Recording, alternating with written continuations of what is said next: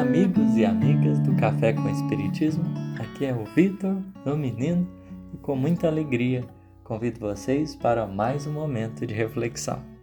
No episódio de hoje, iremos continuar o nosso estudo a respeito da quarta parte do Livro dos Espíritos, em que estávamos conversando sobre o item felicidade e felicidades relativas.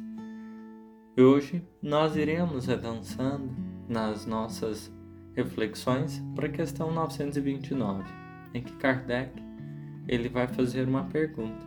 Antes do questionamento, no entanto, ele traz uma afirmação, uma situação para que a gente possa pensar. Diz ele: há pessoas que, privadas de todos os recursos, mesmo quando reine abundância em seu redor, não veem outra perspectiva de solução para o seu caso a não ser a morte.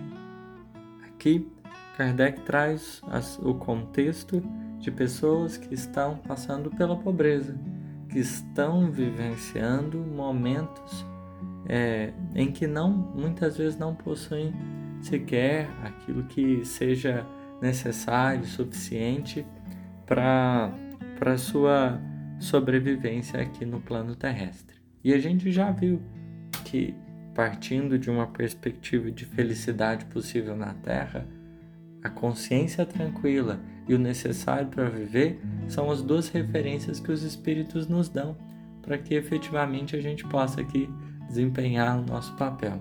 E a gente sabe que nem todo mundo desfruta dessa realidade. Muitos corações, ainda hoje no mundo, é, acabam passando fome. E a, a, a experiência da pobreza ela pode vir de muitos lugares.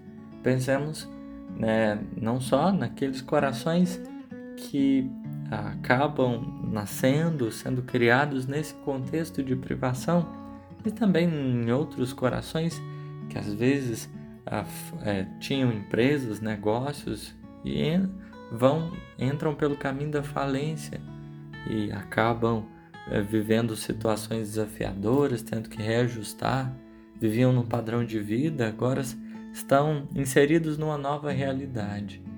E diante né, dessas, desses vários caminhos que levam algum coração a estagiar em condições materiais de, de privação, às vezes pode surgir essa perspectiva é, dessa, dessa entrega, como se a pessoa tivesse é, abandonando-se por causa de um certo desânimo, uma certa falta de perspectiva, de visão, de solução, de caminho.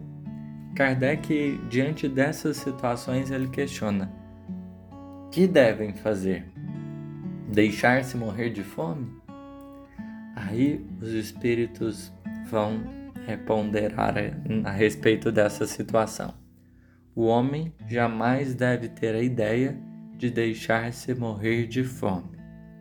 O primeiro momento que os espíritos estão afirmando é, é entregar-se à situação, ao contexto de luta, da prova, nunca deve ser a direção. E aí eles colocam: pois sempre encontraria meios de se alimentar, se o orgulho não lhes interpusesse entre a necessidade e o trabalho. Essa justificativa que os espíritos trazem, elas podem servir a um grupo de casos, mas ela, ela por si só não abrange todos, porque a gente sabe que, por exemplo, regiões da África vivem em extrema miséria. Por mais que se trabalhe, as condições que se dá toda a vida, ela é bastante triste e recheada de imensos desafios por mais que se habilite ao trabalho justo e digno, é, é muito é, extenso o quadro de dores e outros fatores que envolvem a situação dessa pessoa. Então, pensar nesses casos, por exemplo, né, nos levaria a uma certa incoerência. Não é por é, orgulho é, que esses corações não estão encontrando é, forças para trabalhar, não é por orgulho que por vezes estão passando fome. porque realmente as condições ali são totalmente diferentes.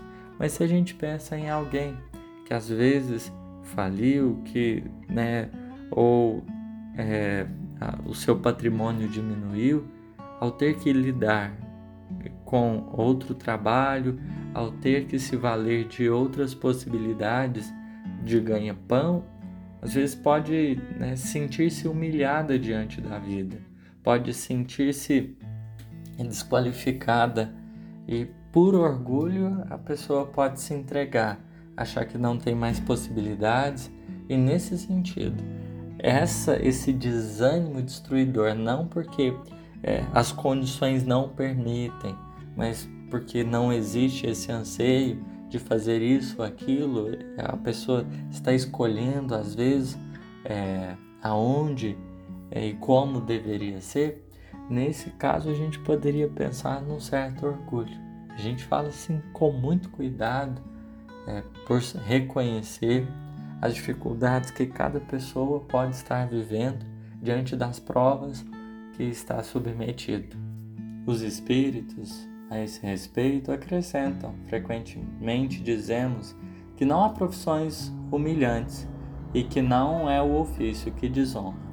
É verdadeiramente você estar né, nessa ou naquela condição, é isso não nos diminui ou não nos aumenta essa, esse pensamento que às vezes está em nós, de que as posições mais altas por vezes nos deixam melhores, essa, estar mais bem postado no mundo, ele não representa grandeza pessoal.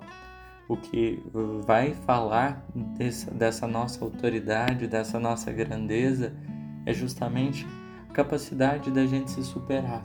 Se não dá de um jeito, aprender com humildade a encontrar outros outros caminhos e outras possibilidades é indispensável. E é nesse sentido que os espíritos vêm falar: olha, ao invés de se entregar, você que tem condições que pode é, encontrar outro caminho, outra solução, é, se valha dessas forças para que seja feito isso, né?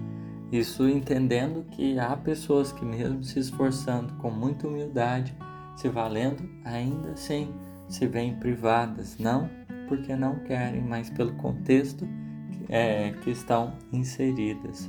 E nesse sentido, as nossas vibrações a esses corações e também a nossa mão estendida, que são almas que merecem de nossa parte a atenção mais justa, tanto quanto esses outros corações que se veem desanimados, é, se sentem humilhados pela vida, são almas que também pedem apoio moral para que possam entender o seu justo valor. Está para além da posição humana, mas na dignidade com que se administra todos os recursos e possibilidades no caminho. É isso, obrigado pela atenção, que Deus nos abençoe. Até a próxima.